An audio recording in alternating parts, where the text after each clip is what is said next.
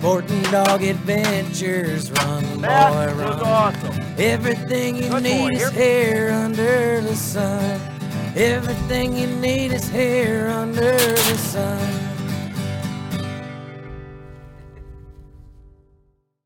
The Sporting Dog Adventures podcast is proudly brought to you by Soggy Acres Retrievers. Whether you're looking for a black, yellow, or chocolate Labrador Retriever puppy, please check out our website for more information at www.soggyacres.com. You can also email Jeff at sportingdogtv at gmail.com or call 262 215 9683. And remember, everyone deserves a Soggy dog. Hey, welcome back to the last part of our show. Now is talking about when to hunt and how to hunt for sheds. What you are going to do is first find some land. If there are people in the neighborhood and they are hunters, you can even tell them, hey, if we find sheds, we'll give them to you. We just want to take our dog out and get some exercise. They'll probably even want to come along. You're going to want to start looking in probably February or March, is usually when I try. And I will go out I will have areas where I know the deer travel or what I think are travel lanes for the deer.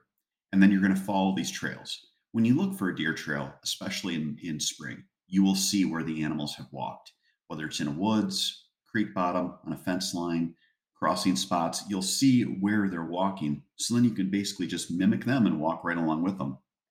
Have your dog stay out in front.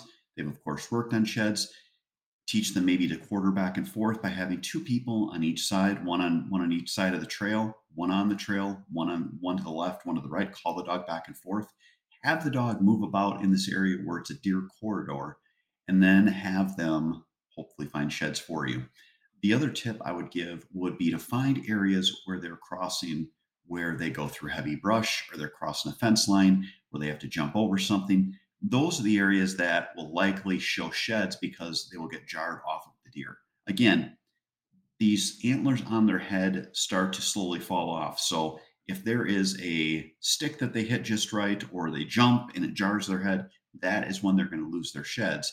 And a lot of times when you find one half, the other half is nearby because once a buck, especially with good sized horns, loses one shed, it's very uncomfortable to have the other one on there because they're now out of balance. So they will look to push on it to get it off. so that would be what you want to do when you're out there trying to take your dog out shed hunting. Again, this is a fun time. You don't have to be quiet. You can wait for good weather. You don't have to get up at two at, at two in the morning to get to your shed hunting field.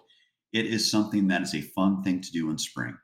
Find yourself some some ground to look on. Get permission from some neighbors. Get your dog trained and get out there.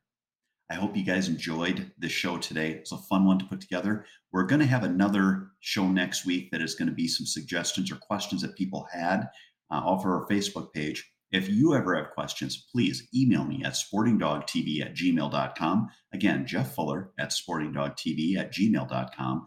Please give us some questions you would like answered because we can make this show better for all of us. Thank you so much for listening. Have a great week and God bless.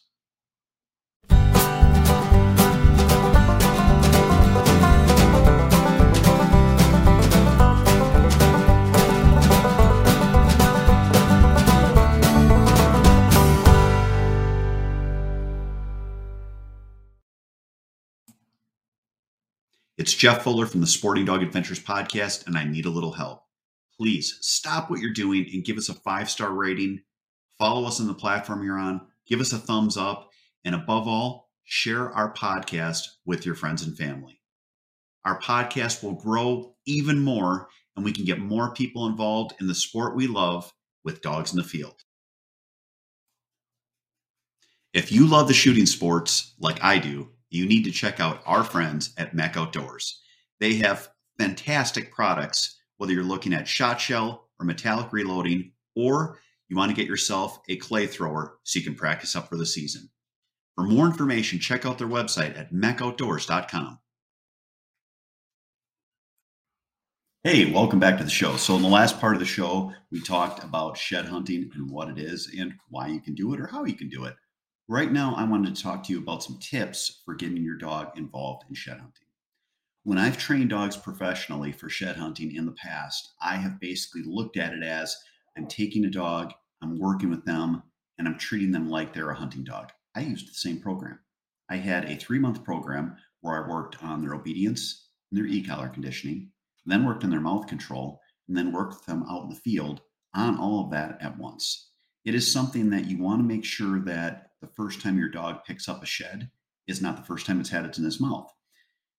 These sheds are not like a bumper or a ball. They're very hard, in essence, a piece of bone. And especially if you have a bigger shed that is from a large deer, it would be weighted very differently than anything the dog's ever held, where the dog would have it.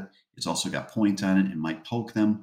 You want to make sure they understand they need to hold it, hold it solid, but not too tight, and then carry it and bring it to you and drop it in your hand.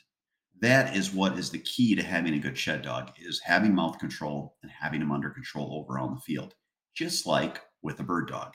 So you're going to take a stance where basically you start again with your obedience, your e-collar conditioning, your e-collar reinforcement.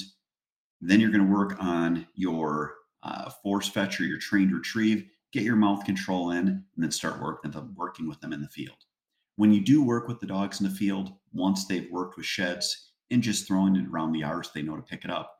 Make sure you are taking the scent off of them using a scent-free soap so that the animal is not finding the shed because it's got your scent on it. You want to make sure that they understand the scent they're looking for is the actual shed itself and not the human scent that you've put on it by handling the shed over and over. So that's your training tip for the day. Next up, I want to talk about the time of year and how you would shed hunt. All that and more coming up after this.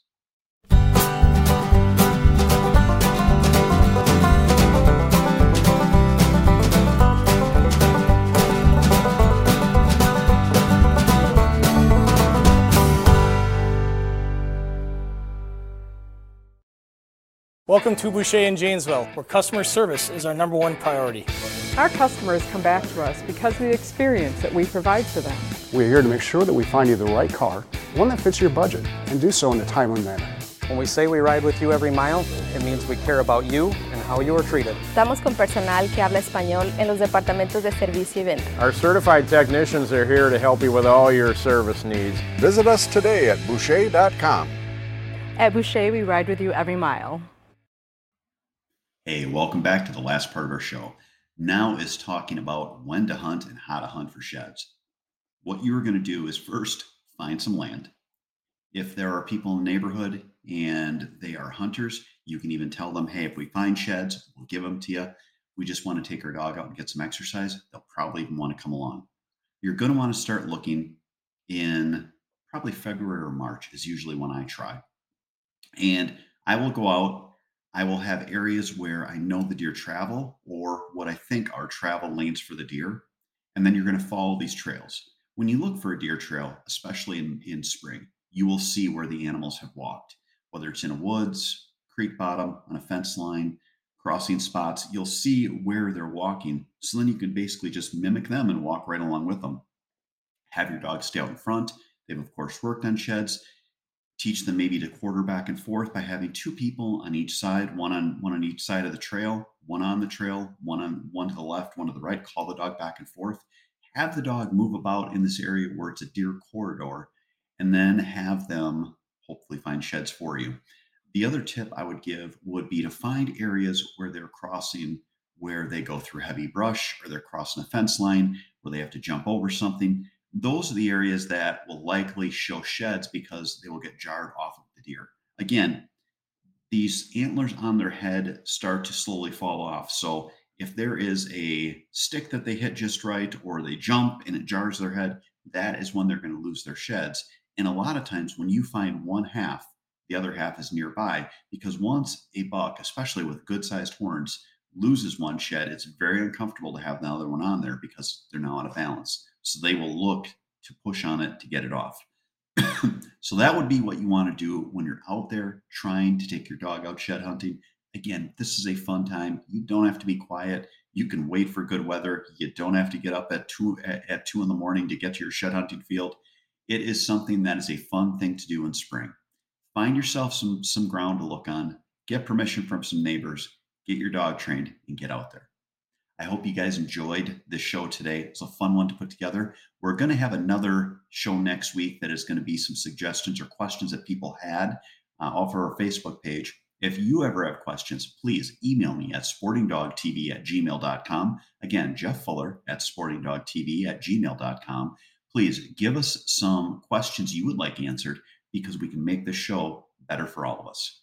Thank you so much for listening. Have a great week and God bless.